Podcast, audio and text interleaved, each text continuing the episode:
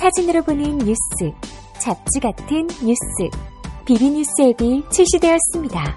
그날그날의 토픽, 스포츠, 연예인, 예능, 패션, 자동차, 요리, 음악에 관한 소식을 사진과 영상으로 즐기실 수 있습니다.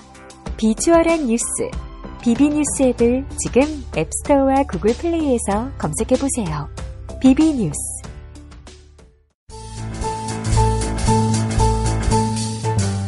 라디오 반민특위의 힘이 되고 싶어서 광고냅니다. 대한노인의 복지사업단 상조 상품. 월 3만원으로 믿을 수 있는 상조 상품 준비하세요. 영업이익은 100% 주권방송에 기부됩니다. 100%입니다. 1899-6330 1899-6330 주권방송 홈페이지에서 상담하세요.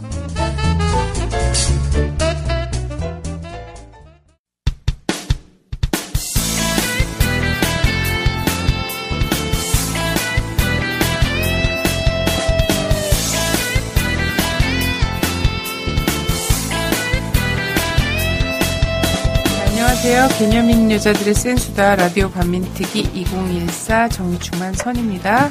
안녕하세요. 진입니다. 네, 안녕하세요. 민주주의자 분입니다. 네, 오늘 음, 저희 정말 영원한 스승이시죠. 라디오 반민특위 처음 시작부터 늘 함께 해주시고 지도 편달을 아끼지 않아 주셨던 박한용 실장님 모셨어요. 안녕하세요. 네, 선생님 안녕하세요. 네, 잘 지내셨습니까, 모두들? 네, 안녕하지 못한 시대에 던지는. 그, 저희 라디오 반민특위가, 음, 언한 거의 3년을 달려왔어요. 네. 네, 3년을 달려와서, 그리고, 어, 쉬지 않고 달려왔습니다. 자부합니다. 모르겠습니다. 이렇게 뭐 질적인 면에서 많은 분들을 충족시켜 드리지 못했을지 모르겠는데. 팟캐스트 3년이면 긴 거예요. 장수 프로그램이. 어, 그럼요. 저희는 거의 전원일기급이라고 생각하고요. 옛날 역사에서 때는 팟캐스트 역사와 함께 해왔다. 이렇게 네네네. 되는 팟캐스트 역사의 산 증인이라고 할 수 있죠.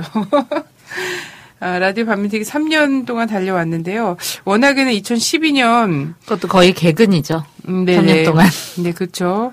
어, 그 어떤 멘붕이 오더라도 그 날로 일어서서 방송을 한 예, 저희 방송 많은 분들이 사랑해 주셨고 했는데 음. 저희가 워낙에는 2012년 어, 한해 그렇죠. 유신 부활을 내다보면서 그렇지 않았습니까? 정말. 예, 예, 뭐 점장이죠. 대선에 저도 그 다음 날 방송하고 네네. 어, 진행자가 압수수색을 받아도 방송하고 네, 남편이 잡 다시 잡혀도 음, 방송국. 대표가 방송국이 압수수색을 당하건 네, 보안 수사대에 끌려가던 네. 저 어제도 갔다 왔습니다 보안 수사대. 어제도요? 네. 어, 왜? 아, 계속 하네요. 계속 부르네요. 관제수가 끊어지지 않나? 시대가 어지러운데. 기껏 불러서 노가리 깠더라고요. 심심했나 봐요. 아니요, 그러진 않았어요. 제가 계속 묵비를 했기 때문에, 네. 다만 설렁탕 먹으면서 주, 기난 얘기들을 많이 했습니다. 근데, 아, 어쨌든 그래서 2012년 한해 유신 부활을 막아보고자 2012년 초에 방송을 했는데, 시작해서 사실 2012년으로 끝내고 싶었, 싶었어요. 근데, 1년만 할 계획이었죠. 네, 1년만 할 계획이었는데 저희 뜻대로 되지 않고 유신이 부활하는 바람에 저희가 오늘날까지 왔는데요. 한번 어 비약의 어떤 계기가 좀 필요한 것 같습니다. 그래서 저희가 어, 라디오 반민특위 어 3년 1시기라고 생각을 하고 이 시기를 약간 마무리를 하겠습니다. 그래서 11월 말까지 음, 오늘 녹음한 거 하고 한 차례 더 우리 라반특 열성 회원들과 함께 하는 방송 녹음 이- 이것을 끝으로 해서 어, 여러분께 라디오 반민특위는 인사를 좀 드려야 될 것 같고요. 일식이 라디오 반민특위 어, 좀 더 새로워진 모습으로 어, 새해 인사를 딱 드릴 수 있도록 채비를 한번 좀 갖춰보려고 합니다. 예, 장비도 좀 새롭게 하고요. 스튜디오도 좀 새롭게 하고, 사람도 좀 일신하고 해서 인사를 드리려고요. 마지막 방송에 즈음하여서, 마지막 방송 우리 회원들과 공개 방송 하려고요. 네. 다음 주에는 토요일 날 2시에 네. 마지막 방송을 저희가 하려고 해요. 네. 예, 그래서 그날 일부러 29일? 토요일로 함께 많은 분들 같이 하고 싶어서 토요일로 잡았어요. 그래서 29일이고요. 많이 뭐 와주시면 앉을 데가 없어요. 주권 방송 스튜디오 스튜디오 넓이가 있으니까 네, 어쨌든 그냥 뭐, 시- 뭐 적당히 와주시면 아니, 그래도 서서 드, 들으시거나 이렇게 해도 되니까 예, 또 미어 터진 미어 터진 대로 또 그게 있죠. 네, 그래서 11월 29일 2시에 예, 뭐 반민특위 지금까지 많이 잘 들어주셨던 분들 함께 모여서 방송도 같이 하고 끝나고 식사도 같이 하고 네. 예, 저희한테 뭐 듣고 싶은 이야기도 많으실 텐데 음. 성심성의껏 네, 네. 예, 이야기하도록 하겠습니다. 네. 네. 11월 29일 오후 2시 합정역 부근에 있는 주권 방송 스튜디오로 오시면 음, 검색해. 보시면 지도랑 전화번호 다 나와 있습니다. 이, 네. 이번 출구입니다. 네.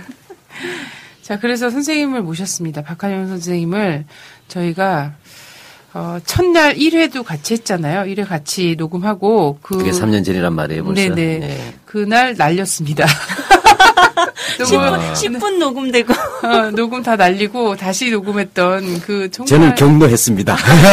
선생님 경로에서 완전 혹평을 하시며 이 방송이 잘 될 리 없다며 막 초를 치시며 이랬는데 저희 어쨌든 장기적으로 좀 장수를 누렸고요.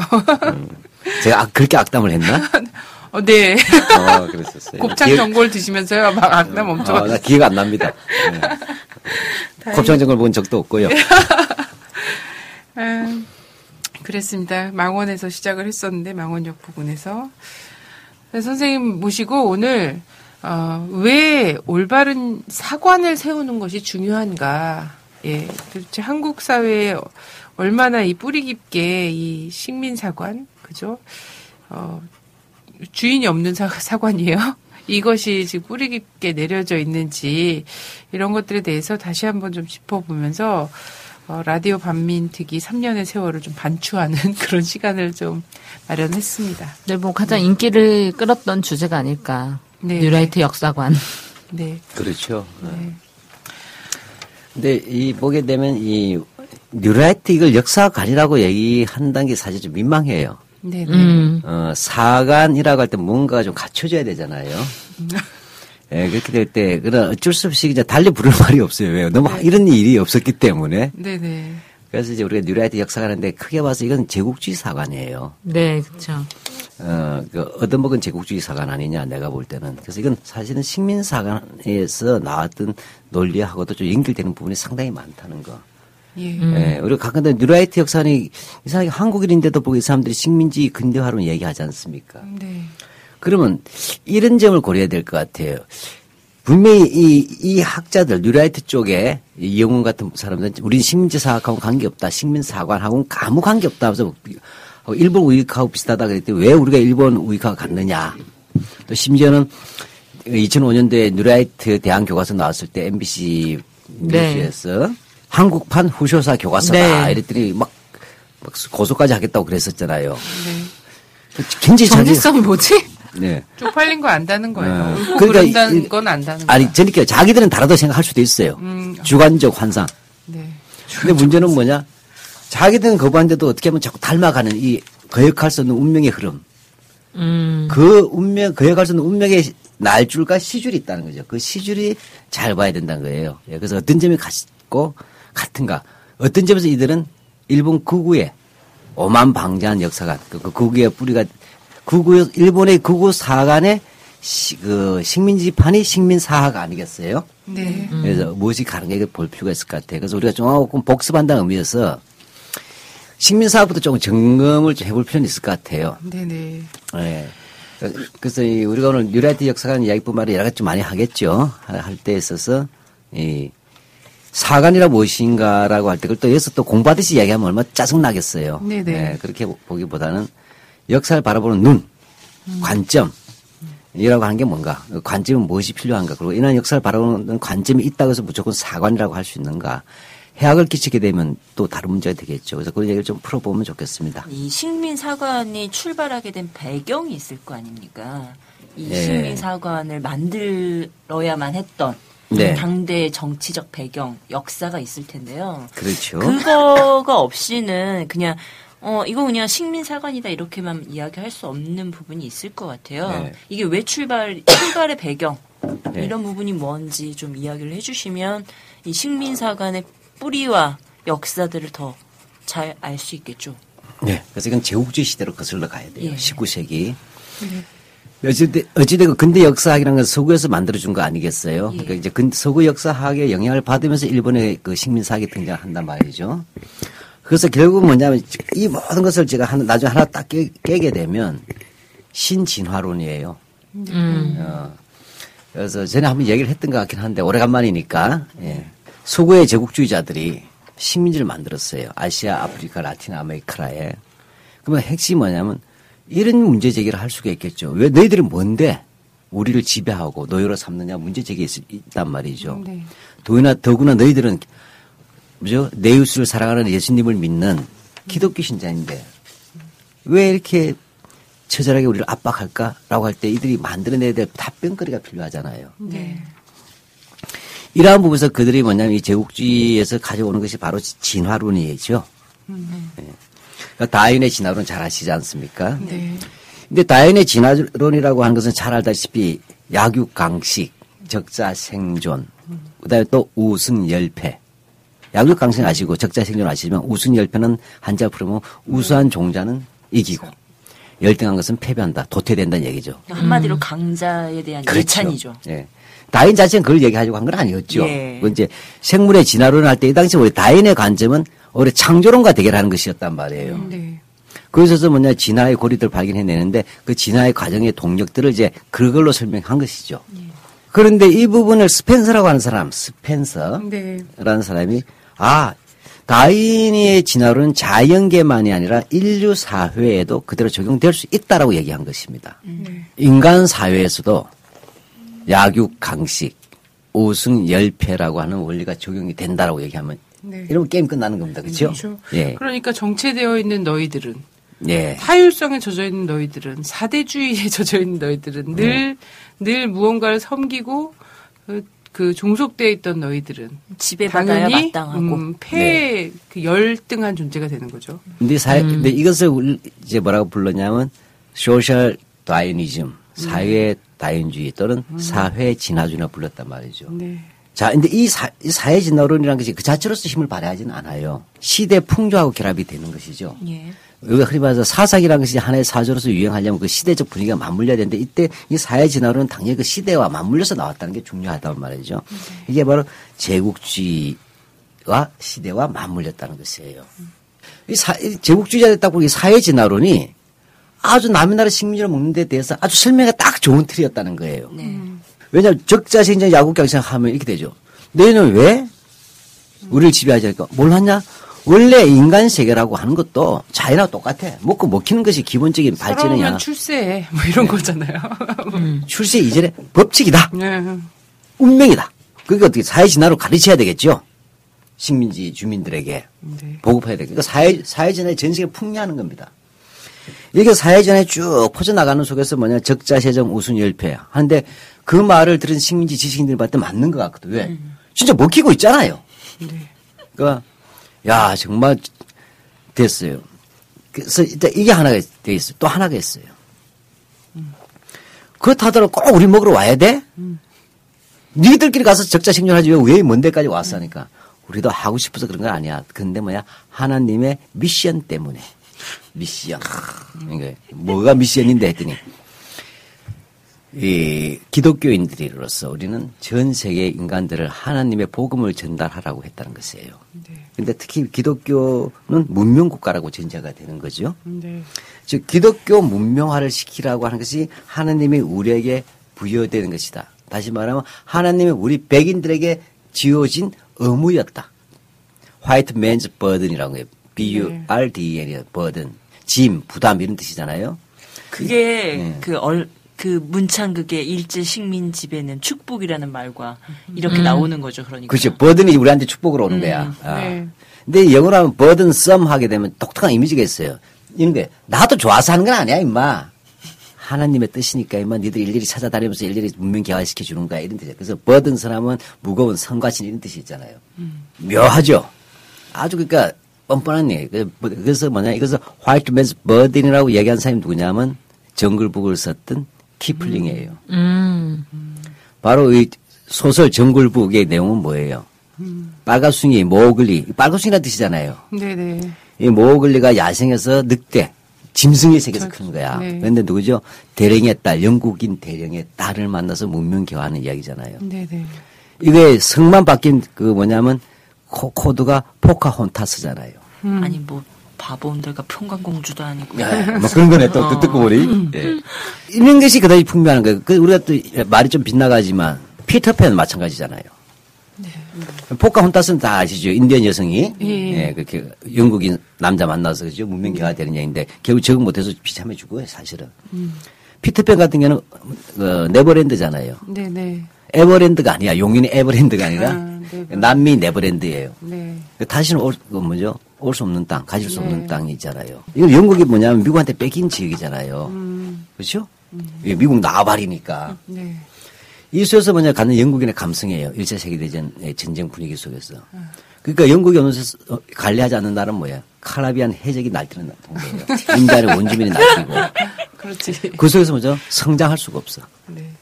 피터팬 성장하지 못해. 웬디를 만나야 돼. 맞아. 이게 근데 전부 다 사실 모글리 정글북이라는 것은 바로 이 키플링은 영국의 식민지 관리의 인도였어. 그러니까 그런 제국주의 웬디는 분위기. 앵글로색슨 순수 혈통을 가진 그 천사였나. 앵글로색슨, white 앵글로색슨, 그다음에 프로테스탄티즘 이거 아니겠어요. 음. 그래서 White Man's Burden이라는 기독교 소명의식. 다른 말에 기독교 문명하죠. 이런 문창극 나오잖아요. 예. 재밌다. 문창극 여기서 식민지가 아니라 유교에다 적용시켰잖아요. 미국으로 이해갑니까 영국 대신에. 예. 그 제가 여기서부터 시작해야 된다는 거예요. 좀 길더라도 100년의 역사 이전부터 가서 이 뿌리를- 봤구나. 예. 잠깐. 그러니까 이 뿌리가 얼마나 깊은가. 어, 그 우리 안에 제국주의예요. 그러니까 그저 노예 내부에 있는 노예 근성이 있죠. 네네. 예, 이렇게 해서 뭐냐면 화이트맨즈 버든이라고 하는 기독교 문명화론, 문명 교화론이죠. 우리로 치면 플러스 사회 진화에 들어오는 겁니다. 근데 여기에 대해서 뭐냐면 일단은 그 시- 식민사회에 들어오기 전에 우리 한국 사회에 왜냐면 이런 고민이 있어야 돼. 왜 우리는 지식인들이 꼭 문제잖아요. 그러니까 여기서 우리가 고민할 것은 여기에 대한 한국 지식인의 19세기 말에 어떻게 대응했는가를 봐야 식민사학과 민족사학이라는 대결이 나올 수가 있어요. 근데 대부분은 완패했어요. 네. 왜냐하면 실제 깨지고 있잖아요.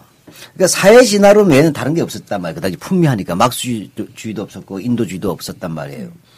이렇게 속에서 사회 진화론을 하나의 유학 가서 배우거나 책으로 배웠단 말이에요. 네.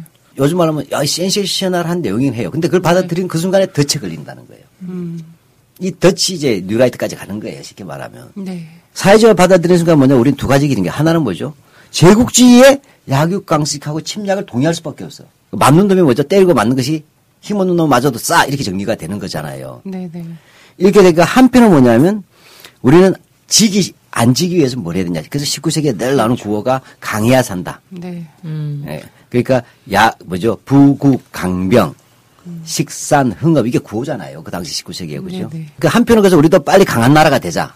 이제 근대화해야 되겠다 하는 흐름이 나와요. 근데 문제는 아직은 강하지 않으니까 어떻게 현재는 남의 집을 받는 게 당연히 안, 당, 안 당연해요. 당연하죠. 당연하잖아요. 이 사회자는 그래서 스스로 노예를 만드는 아주 무시무시한 사상인 거예요. 음.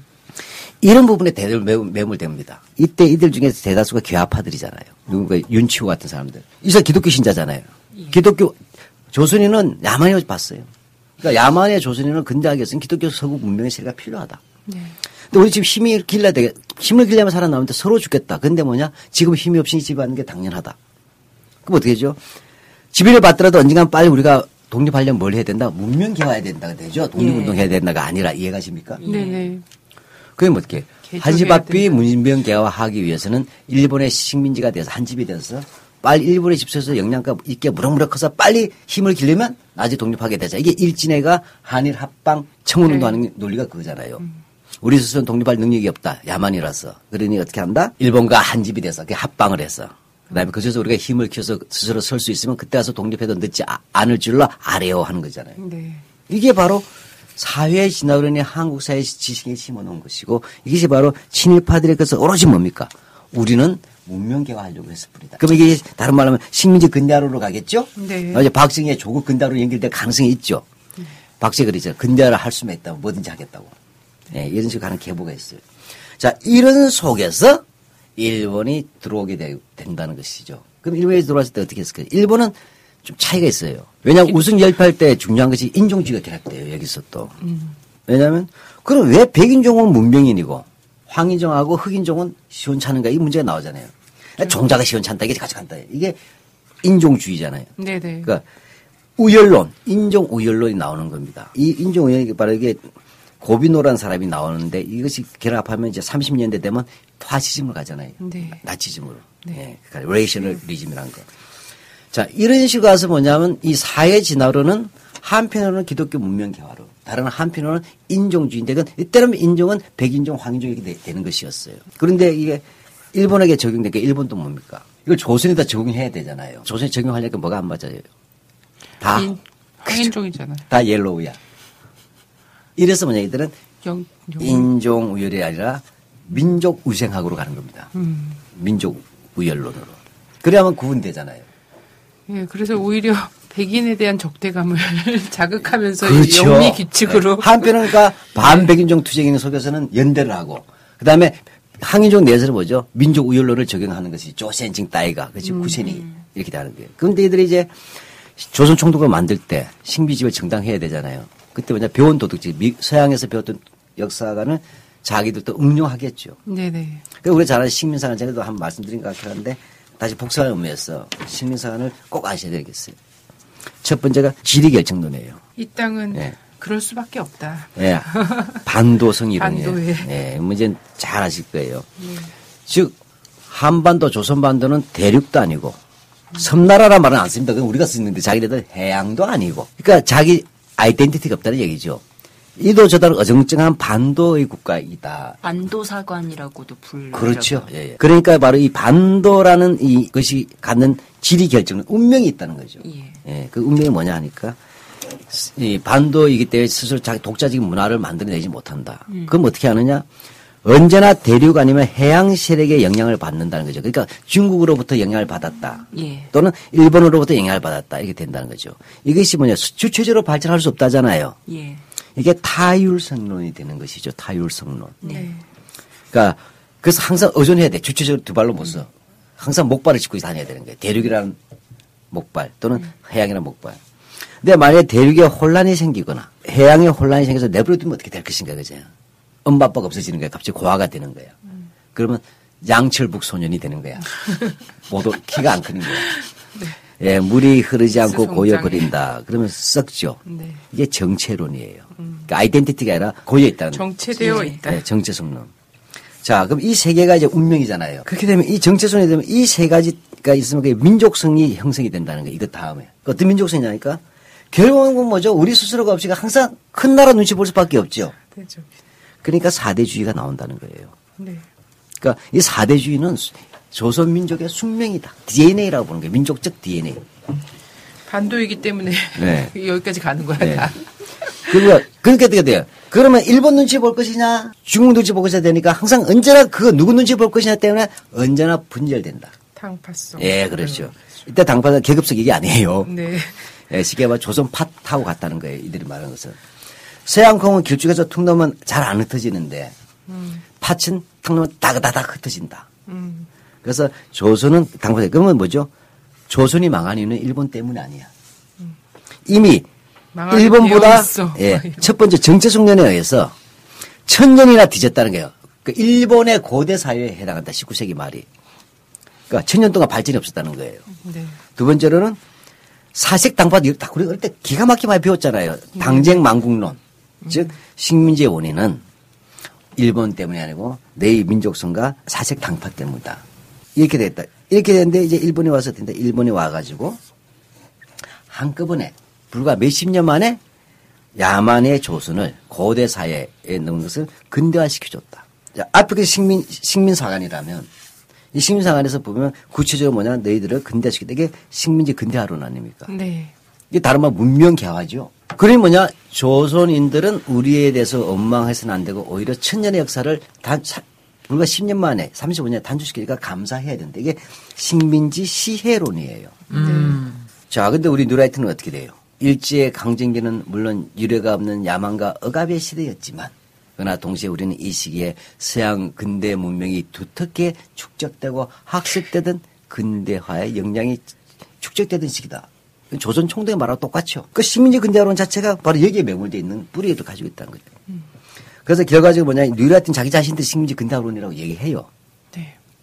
그러니까 다른 말로 하면 일본에서 조선을 근대화시켜졌다는 무- 야만과 문명의 도시가 맞아떨어진단 말이죠. 따라서 이 뿌리에 서 있는 한은 결코 제국주의로는 벗어날, 벗어날 수가 수. 없다는 거예요. 아, 진짜 그런 말을 하는 이 사람들한테 한마디로 이렇게 딱 이 뭔가 공격할 수 있는 그런 말이 없을까? 공격을 딱 한마디로 해요. 음, 아, 정말 너무 이 긴 방송을 들려주기에는 말로 공격해야 되나? 일본 없었으면 죽었구만. 아, 일본만이 아니죠. 이들은 시- 이런 이야기를 해요. 우리가 근대화를 OECD까지 오게 된 이유는 주변 국가를 잘, 주변 국- 국가와의 관계를 잘 활용했기 때문이라고 얘기해요. 어, 옌병, 우리 되게 외교 병신 아니었어? 외교고? 근데 이제 외교 천국이야. 네. 근데 뭐- 그게 뭐냐면 19세기까지는 동아시아는 중국이 주도했다는 거예요. 그래서 우리는 조공 국가로서 잘 적응했다는 거예요. 네. 음, 그 다음에 20세기 전반기 아시아는 일본이 주도했다는 거예요. 여기 잘 적응했다는 거예요. 그럼 안 그런 나라는 어디가 20세기 있죠? 후반에는 미국이 주도한 나라서 잘 적응했다는 거예요. 아니 근데 최근 딱 보세요. 어제 바로 네. 뉴스에서 뭐라고 얘기 딱 나왔냐면 이제 어 대- 대통령이 귀국을 했지 않습니까? 그, 그 어, 왔어요? 정, 상외교를 하다가 어제 왔는데 온다고 라고 안 했는데. 근데 왔어요. 근데 왜 그런 유머세요? 아니 가라고 가라고 가는 것도 아니고 가지 말라고 해도 맘대로 가고 근데 딱 그 뉴스 멘트가 어떻게 나왔냐면 이거 매력적인 정상 외교의 진수를 보여준 매력적인 말이 무슨 뜻이에요? 아, 모르겠어요 어디를 꾸민지 모르겠어요 외교를 꾸미는 건지 정상을 꾸미는 말인지 모르겠는데 그러면서 FTA를. FTA를 너무 막 이렇게 한 모습과 이런 것들에 대한 얘기들을 막 하는 매력적으로 넘겨줬다는 얘기구만. 음, 매력적인 정상 외교의 진수를 보여준이라고 아나운서가 얘기했어. 어, 그래서 YTN. 20, 20분간 그 난리를 친 거야? 아, 나 진짜 완전 진짜 너무 신기하더라. 아, 하여튼 지금도 외교를 굉장히 잘하고 있다고 생각할 거예요. 그러면서 경제의 땅덩어리를 넓혔다. 요즘에 속보. 되게 많이 뜨는 거 아시죠? 요즘 속보가 되게 많이 떠요. 드라마 같은 거나 쇼프로 같은 거 보고 있으면은 밑에 박근혜 대통령 뭐 한중일 정상회담 제안. 깜빡, 깜빡. 그러니까 이런 거 엄청 많이 떠. 이게 그러니까 미쳐버리겠어. 사실은 제가 대학 다닐 때는 응. 전땡 뉴스라고 있었어요. 예, 네네. 땡전 땡전 뉴스. 아, 땡전 뉴스요. 9시 하면 전두환 대통령 각각했으니 하세요. 네. 지금은 뭐죠? 박- 땡- 9시도 아니 아무 때나. 예, 아무 때나 하루 종일 반복해서. 네. 예. 저는 이 현재의 언론은 언론이 아닙니다. 네. 개들이에요, 개들. 네. 있을 수가 없는 있어요. 개라는 표현이 개한테 너무 미안해지는 기가, 음, 기가 막히더라니까요, 진짜. 우리 집 개들한테 네. 미안하네. 어떻게 보고 있으면은 채널은 되게 많아졌는데 뉴스는 다 똑같고. 지금은 언론이 없다 봐야죠. 네네. 아니 이제 어찌됐든 보면 그 이데올로기로서의 세 가지 구성을 일본이 지금 잡고 간 거잖아요. 네. 근데 이데올로기만 가지고 이것을 뿌리내리게 만들지는 못했을 거라는 거죠. 이거에 그렇죠. 대한 치- 체계별 과정들이 있었을 것 같아요. 저는 이제 뭐 제가 좀 자료를 보기에는 이제 학계를 조직하는 것과 기관별로서의 그 역할을 하도록 이 이데올로기가 세 가지 구성의 내용을 가지고 뻗어나가도록 만들어나는 그게 이제 조선사 편수회와 아. 진단학회가 있더라. 이것이 지금 오늘날의 사학계 전반을 주도하는 이 식민사관의 뿌리로서의 역할을 한국 내에서는 하고 있다 이렇게 봤거든요. 근데 우리는 네. 사실 그 고등학교 때 배울 때는 말이죠. 조선사 편수회와 진단학회가 아무 상관없는 거 혹은 대립되는 개념으로도 배웠어요. 음. 그래서 진단학회가 마치 뭔가 좀 그 민족적이고 왜냐면 진단이라는 것 자체가 음. 단군 음. 동방에 단군 단자를 쓰고 있잖아요 지금 네, 그래 네. 그러면서 그러면서 뭔가 민족성과 이런 거를 실제 민족 사학을 현대적인 어떤 에, 이런 걸로 해석을 하고 그런 세미나라거나 이 연구 성과를 밝히는 이런 걸로 배워왔고요. 음. 그러면서 이제 진단학회 시험 문제 막 나오고 이랬거든요. 음. 근데 반면에 조선사 편수회 같은 경우에는 실제 이제 일제가 어 자기 우리 역사 연구 자유와 권리 자체를 박탈하는 기관으로서 이렇게 배우거든요. 예. 근데 사실은 요즘 애들 아예 그거 자체를 안 배워요. 아 이거 안 배우나요? 근데 하여튼 이 두 가지 두 가지가 사실은 역사에서 약간 그 교과서에 들어볼 수 있는 단어긴 하거든요. 단어인데 이런 식으로 배웠는데 알고 보니까 별로 어, 이 사람들이 이 사람들인 것 같기도 하고 또 이병도 씨 같은 경우에는 자기가 사실 친일파는 아니다. 왜냐면 난 진단학회 했었다 이런 얘기를 막 하면서 면죄부로 또 작용을 하기도 하고 하거든요. 예, 교묘한 사기술이 있어요. 네네. 진단 학회 자체를 친일 역사단체로 말할 수는 없어요. 아까 식민사학이 있었잖아요. 네네. 근데 이 식민사학자 기본적으로 관학자들이에요. 네. 관변학자, 어용학자지. 예. 그다음에 이들이 만든 것들이 조, 조선사 편수회라가 있었잖아요. 이 조선사 편수회를 만든 이 조선사 편수회에 이병도한테 15년 가까이 있었어요. 네네. 그러니까 실제 조- 그쪽에 근무하는 정, 공식 직원 겸 그 이후에는 촉탁, 촉탁 요즘 연구 전문위원 네네. 있었어요. 그한 20년 역사밖에 안 되는데 15년 있었으면 대부분을 자, 그럼 조선의 역사 쉽게 우리 역사 말살하는 기관이잖아요. 예. 사료 편찬한다. 그 사료 편찬 자체가 자의적이지 않습니까? 네네. 식민사학의 근거지를 마련하기 위한 그 실증의 토대를 만들어낸다는 뜻이잖아요. 그 자의적인 목적 의식이 있는 것이죠. 얘기했었어요. 그러니까 누가 봐도 친일파잖아요. 이거는 왜냐하면 일제의 특징이 하나가 민족 말살이지 않습니까? 그 말, 민족 말살 가장 큰 것이 역사 말살이었단 말이에요. 이렇게 되니까 뭐냐, 신조하던 사람 망명해서까지 그 책을 쓰고 있는 거 아니에요. 네네. 이런 상황인데 여기서 10년 동안 있었다면 이건 완전히 그건 골수예요. 네. 그런데 이제 진단학회는 뭐하고 이제 조선사 편수하가 대결되는 개념은 아니고 네네. 청구학회라고 있어요. 청구학회. 네. 청구학회 중 일본인들이 주도하는 학회예요. 네. 그러니까 여기는 어, 제가 서자 취급됩니다. 그런 데서 뭐냐면 진단학회가 만들어진 거예요. 조선인들로만. 네네. 진짜라고 하는 것은 원래 그 팔교에서 나는 진방이에요. 그 동북. 동, 동북 동쪽에. 예. 예. 그러니까 예를 들면 이제 발해도 처음에 진국이라 그랬잖아요. 네. 여기서 그러니까 이건 한국인으로서 구성된 학회까지는 맞아요. 네. 예. 그럼 예수계에서는 뭐냐면 뭐 이렇게 다소 민족적인 사람들도 있긴 있었어요. 네. 그러나 이병도가 민족적 이 아니란 거예요. 이게, 이게 자꾸는 자꾸 이게 뭐냐면 워낙 친일 문제가 자꾸 대- 제기되니까 교과서에서 옛날에 이병도를 계속 신처 비유하면서 많이 나왔잖아요. 그렇게 되니까 이 사람들이 조선자 편수를 감축해서 갑자기 진단학계가 갑자기 민족 사학의 본산인 것처럼 또 사기를 친 거예요. 그런 건 그래서, 아니다. 그래서 그때 당시에 약간 중요하게 부각이 됐었나 보군요. 그렇죠. 80년대, 배, 90년대 배울 때, 90년대 예. 초반까지. 이게 왜냐, 진, 우리 때도 중요하게 했어요. 그 이유는 뭐냐면 이 진단 학회라고 하는 부분은 실제 사학사적으로 큰 의미는 없어요. 네네. 왜냐하면 연구자들로서 모여있는 건 맞지만 왜냐 진짜 진구 연구자도 있어 박인석 선생 상위에 있었고 다 이랬잖아요. 네네. 그다음에 막수지 학자들 다 빠져 있었잖아요. 네. 감옥에 있거나 이도저서 이병도가 주도를 했지만 여기에 젊은 사람들에서 다수 뭐냐면 친일하지 않은 학자들이 있는 것이 있지만 이 자체가 무슨 민족주의 사학을 표방한 건 아니라는 얘기예요. 음. 근데 일본과 대립 예, 아닌 조선 학자도 이어졌으니까 마치 이제서 민족 사인 것처럼 얘기를 하면서 그 속에다 뭐냐 이병도를 중심에다 넣고서 진단학교를 뻥튀기 해버린 거예요. 진단학교는 아주 그 해방이라도 보수적인 학교로 유명합니다 지금. 네네. 예, 그렇게 해서 이, 이 이병도는 그런 식으로 자기가 살기 위해서 진단학교를 실제보다 과잉해서 민족주의 무슨 사학 단체식 얘기하는데 이 진단학교 말하는 게 실증주의를 표방했다, 실증사학을 표방했다 이런 이야기하는 게 실증사학. 네네. 이 이야기는 무슨 얘기냐면 저그들이 한국 역사학의 아버지라는 뜻을 하려는 거예요.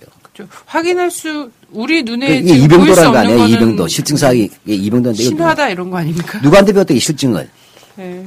랑키의 제자가 이 뭐냐 식민사학자들이란 말이에요. 음. 실증주의 사학이. 네. 이쪽에 자기가 지금 초기에 자기 사- 이 와이세대대학교 정경학부 출신이에요. 역사학과 아닙니다 원래. 네. 아 사회학부인가 정경학부인가 저 헷갈리는데. 원래 법학 공부했다 그랬 아, 아, 그 보성, 보성 전문 보성대. 법, 법, 예, 네, 법학. 맞아요. 이게 이병도는 사실 일본인한테 배웠고 그래서 실증주의라는 방문론 배웠겠죠. 네. 내가 실증주의 사관이 아니에요. 이게 네.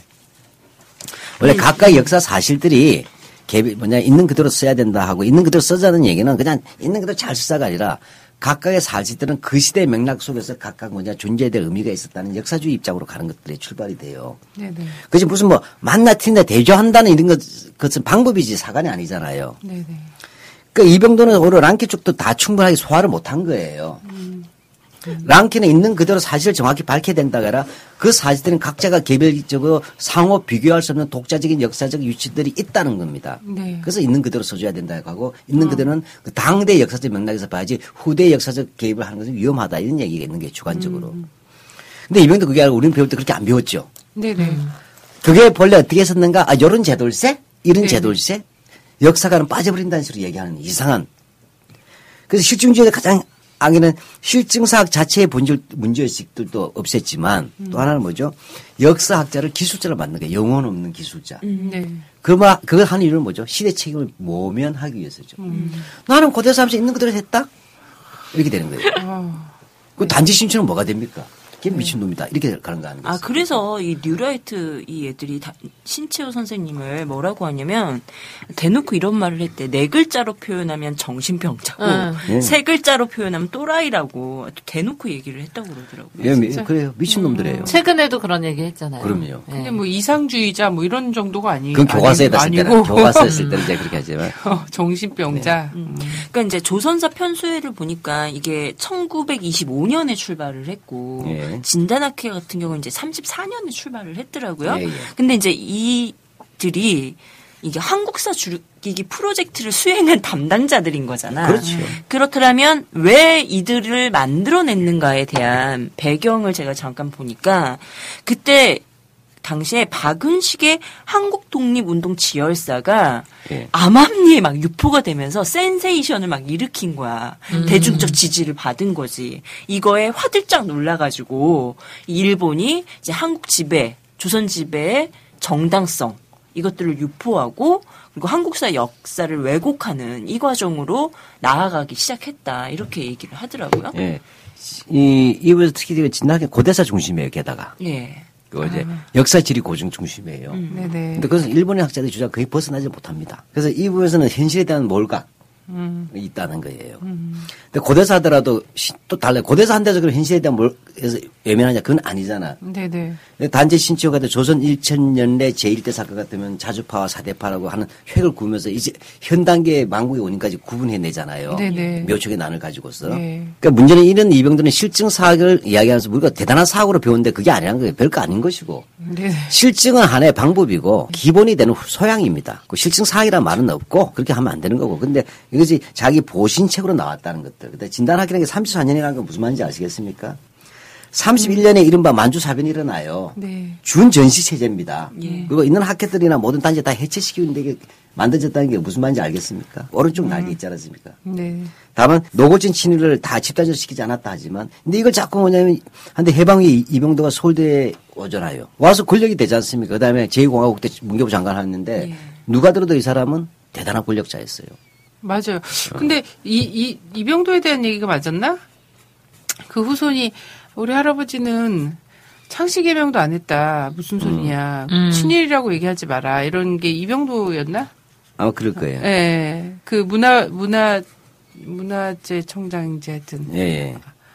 아, 뭐 하여튼, 시- 했던 사람이. 이번에 총장이 했나 아니면 서울대 총장 했던 양반이 했나. 이, 이, 이분의 두, 예. 예, 아, 그, 손주, 손주였는데, 그렇죠. 우리 할아버지의 업적과 이런 것들은 좀 별개로 네, 봐줘야 된다. 그리고 것은 창씨 개명 안 했다. 이런 얘기를 업적 뭐. 도대체 지금 뭐 별로 없어요. 네. 아, 업적은 완전히 없죠. 신치호 연구에 나 신치호 사학사 나와도 이병도 사학사 연구 나옵니까? 없어요. 음. 왜? 역사가로서 사관이 없으면 그 연구사 정리밖에 안 되는 거야. 음. 맞아요. 연구사 정리는 어쨌든 그 분자 썼으면 연구사 정리해 주는 것이고 사학자로서 얘기할 때는 긍정적으로 다른 책이 있습니까? 근데 문제는 이. 이병도라는 양반은 서울대를 기반해서 강력한 권력을 구축하고 재생산하는 라인을 만들어 놨잖아요. 네. 근데 어떻게 됩니까? 해방 이후에 막수주의 백남문 같은 사람 월북해 버렸죠. 네. 민족주의 사학자 할 때 안재홍 선생 납북되죠. 음. 호랑이가 없는 곳에 여우가 왕도탄다. 뭐 제대로 된 예. 사학자들은 다 넘어가고 없죠. 그 속에서 이, 이 정권을 진 거예요. 민망한 예전에 고려대학교 같으면 진단학교다 가 청구학교에 있었던 양반이 고대 교수하고 이런 식으로 되는 거예요. 맞습니다. 그렇게 하고 그다음에 민족주의 사학을 이- 이어받아도 홍일조 선생 같은 분은 왕따 당하고 연시대학교에 있었지만 이렇게 되는 거예요. 그러니까 이런 구도들 속에서 뭐냐면 이들이 사학사를 정리하는 거예요. 하면서 한 말이 노골적으로 찬양은 안 되니까 그 고등학교 과제 보면 우리나라 근대 역사학이 1930년대 조난식에 탄생되었는데 민족주의 사학은 독립하겠다는 의지는 좋았지만 학문이라 하기 부족했다. 과학성이 없었다는 얘기하니까 그 학문 아니라는 얘기예요. 빨리 얘기하면. 그 다음에 막수의 사학은 계급투쟁 사관이니까 이거 빨갱이다 이렇게 얘기하는 거 있고 그리고 그 다음에 뭐냐 기계적이다.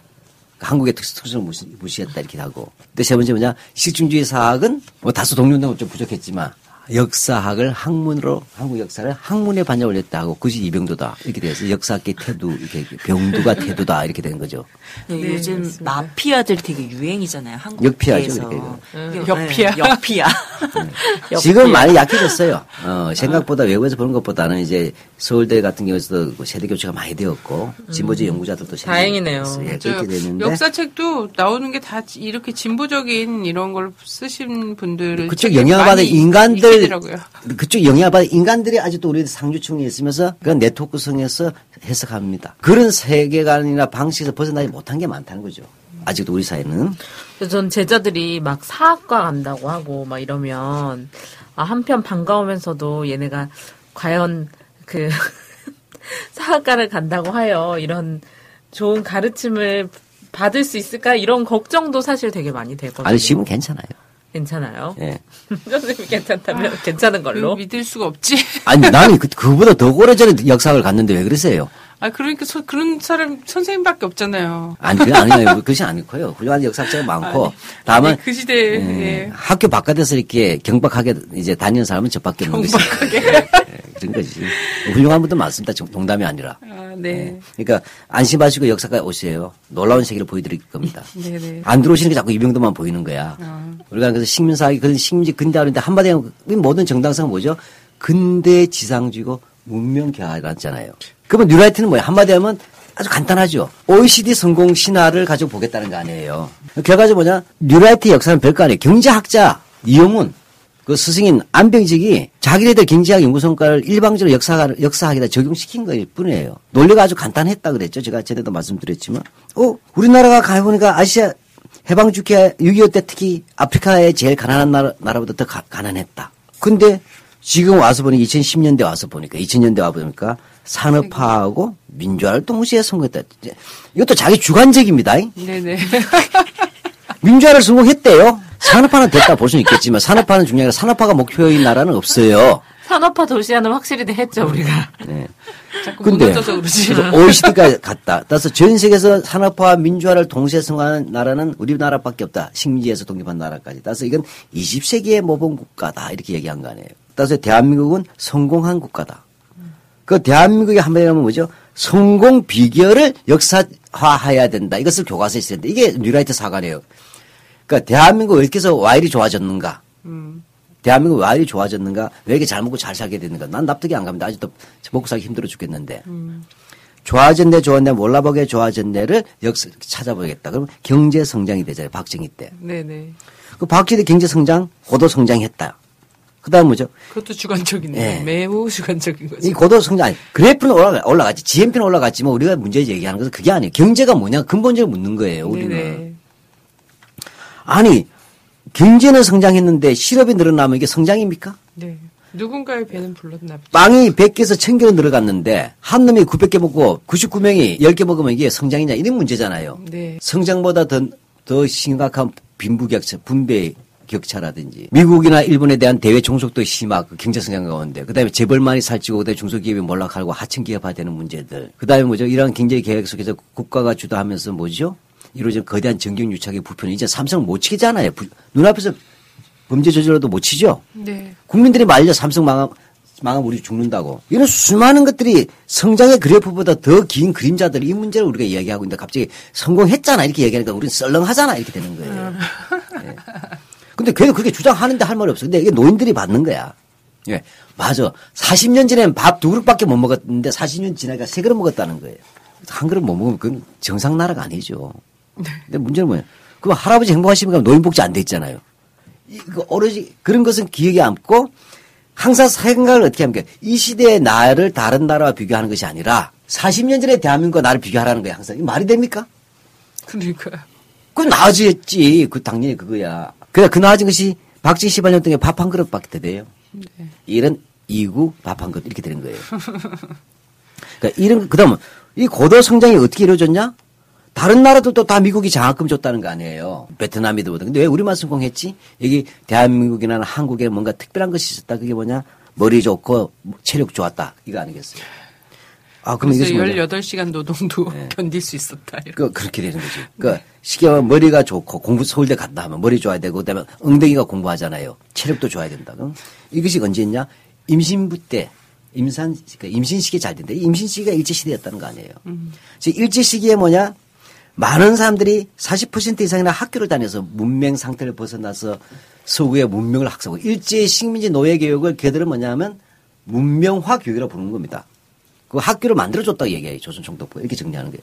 그 다음에 뭐냐. 많은 사람이 친일했잖아요. 관료로서. 이걸 그들은 뭐라고 했어요. 이거는 국가기구에 참여해서 국가 운영의 경험을 취득했기 때문에 해방 후에 이승만이 이들을 채용했기 때문에 대한민국은 빠르게 효율적인 근대 국가로 거듭날 수 있었다. 이렇게 쓰는 거예요. 그 다음에 수많은 산업화 일제 시대의 그 뭐냐면 철도, 도로, 항만이 수탈이라기보다 이것을 해줬기 때문에 우리가 박정희 때 손쉽게 근대할 수 있었다. 이것을 우리는 그래서 일제 시대를 이제는 독립운동이니까 하지 말자는 거예요. 무서운 놈들이에요. 독립동사는 의미가 없어요, 이들에게는. 왜? 지금은 행복하잖니? 경, 잘 먹고 잘 살게 됐잖니? 사실이다는, 그러면 잘 먹고 잘 살게 된 그것만 일제시대 봐라. 그러니까 100번 보이지 않는 거예요. 예를 들어 100번 가서 사람이 테러하면 경찰력을 동원하면 세금이 엉뚱한 데 쓰는 거예요. 경제 성장에 안 쓰인다는 거야. 이런 시험이 되잖아요. 이렇게 해서 쉽게 말하면 근, 식민지 근대화론을 내잖아요. 그럼 결국 일본이 문명화 시켜줬다죠? 아까 사회 진화론에 문명 개화론. 그러니까 한 틀이에요.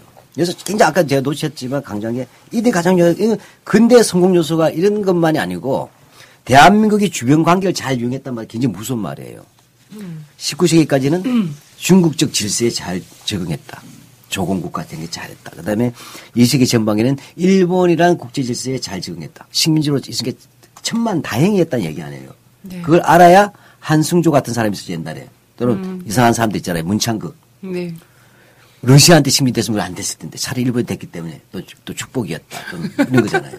네. 그 다음에 해방 후에는 미국이 오셨기 때문에 그분이 오셨기 때문에 노예에서 노예로 이어진 사람들을 뭐라고 한다? 국제적 관계를 잘했대. 이런 것도 전형적인 제국주의 이론의 노예들의 자기 정당화 이론. 시기에 맞게. 주인을 잘 갈아치웠다라고 생각해. 아니 그러면 시기에 맞게 주인을 빨리 갈아쳐야지. 내가 보기에는 주인을 잘못 선택하고 있는 것 지금은 같은데.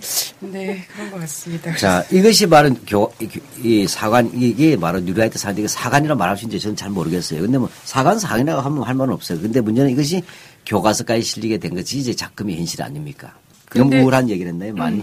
아 그래서 왜 이들은 이렇게까지 교과서에 꼭꼭 박아, 박아 넣으려고 하는가? 간단하죠. 늙었어요. 늙었어요. 쉽게 말하면 한국의 수가 늙었는데도 19세기형 인간들이잖아요. 제국주의 시대의 노예 근성의 교육을 받고 큰 그것을 자기 내면에서 자기들의 지배 이데올로기로 전환시킨 그룹들이에요. 남의 밑에서 노예를 했던 놈이 갑자기 노예 주인이 돼가지고 옛날 자기 노예 주인이 가르침 받으러 다른 사람들 노예로 만들 때 써먹는 이론이잖아요. 네. 서구의 제국지를 일본 제국지가 받아들여서 써먹듯이. 그래서 자기들의 기득권을 하는 거잖아요. 근데 이게 안 먹힌 시대가 있어요. 근데 왜 이래서 하나 우리가 빠진 게 전시가 딱 하나 더 추가된 게 반공이야. 안티코뮤니즘이란 거. 네. 분단이란 구조 속에서 이들은 뭐냐면 이런 그 처음에 근대화로 안 먹혔잖아요. 그러니까 안보 반공은 먹, 먹혔단 말이에요. 근데 안보와 반공이라는 게 약발이 떨어졌잖아요. 지금 사실 보면. 그렇죠? 그렇죠. 그렇게 되고 6.25 약발이 끝난 거예요. 그, 그6.25 약발 뭘로 끝났다? 6.15로 끝난 거예요, 사실은. 네. 새로운 전환기가 돼버렸단 말이죠. 다시 말하면 이제는 뭐냐 몬타큐 지방과 카프레 지방 가문의 원한을 기억하고 싸우라는 그러한 것들을 거역하는 로미오와 줄리엣이 탄생한 게 6.15 세대란 말이에요. 네. 비극이다. 그러니까 가문에 대해서 전환이 좀 있어야 될 텐데. 그러니까 여기에 위기가 있는 로미오. 거예요. 이 위기는 한편으로는 안보가 먹히지 않는다는 것. 두 번째로 북한에 대해서 새로운 세대가 나온 거예요. 이거 근데 이들 뭐냐 이들을 빨갱이로 봐버리는 거야. 증오를 사랑으로 전환시키자는 새로운 세대의 등장이에요. 네. 근데 얘들 또 먼저 촛불 집회에서 무- 미국 소고기가 싫어요. 어 이것들이 종북에서 반미로 가고 있는 거야. 이거 안 되겠다. 어른들이 우리 할아버지가 나서자. 뭐냐 젊은 우리 할아버지가 나서 아, 애들한테밖에 안 되겠다. 훈장 내고 월남부터 쐈던 마- 라이방 끼고 오는 거예요. 그래서 50대들 니들도 할일 없어 나 따라와. 장남들 데리고 오는 거예요. 그래서 딱충 들고 다니잖아요. 이렇게 하는데 이걸로 해서 한편 하면서 뭐냐. 부모한테 막 지금 3, 40대 부모한테 맡기면 안 되겠다. 노무현, 김대중 이 두 놈들이 작발의 핵심이고 이 아이들을 종북 작발로 만든 게 반비로 만든 것이 뭐냐. 정교조 아니야. 정교조 해체시켜야 된다. 그다음에 뭐냐. 이제는 우리가 직접 다스려야 되겠다. 그래서 서북청년단 부활시키고. 그다 뭡니까. 세뇌 교육시켜야 되겠다. 그저께도 왔어, 네. 그저께도. 교과 교과서를 지금. 자기들이 만들었어. 아, 그런데 이제 반격의 10년을 한 거잖아요, 이들이. 예. 예, 반격의 10년 을 통해서 이제 교과서를 통해서 이제 딱 집약화 시켜내고 이것을 교육화 시켜내려고 하는 이들을 과연 그들이 꿈꾸는 세상으로 될까요? 사회정의와 평화구현의 이름, 소통과 신뢰의 법률 서비스, 법무법인 정평. 대한항공 칼 858기 사건, 미군기지 피해 주민 소송, 내라는 모 조작 사건 등 사회적 약자를 위한 법률 지원 활동을 활발히 벌여온 양심적인 법률 기업. 정평은 노동인권, 과거사, 부동산, 기업, 손해배상 등 다양한 분야에 대한 전문적 법률 서비스를 제공하는 전문 법인입니다. 사회적 문제 해결에 기여하겠습니다. 헌신적인 법률 서비스로 의뢰인들과 함께하겠습니다. 02-582-0606, 02-582-0606 포털에서 법무법인 정평을 검색하십시오. 법무법인 정평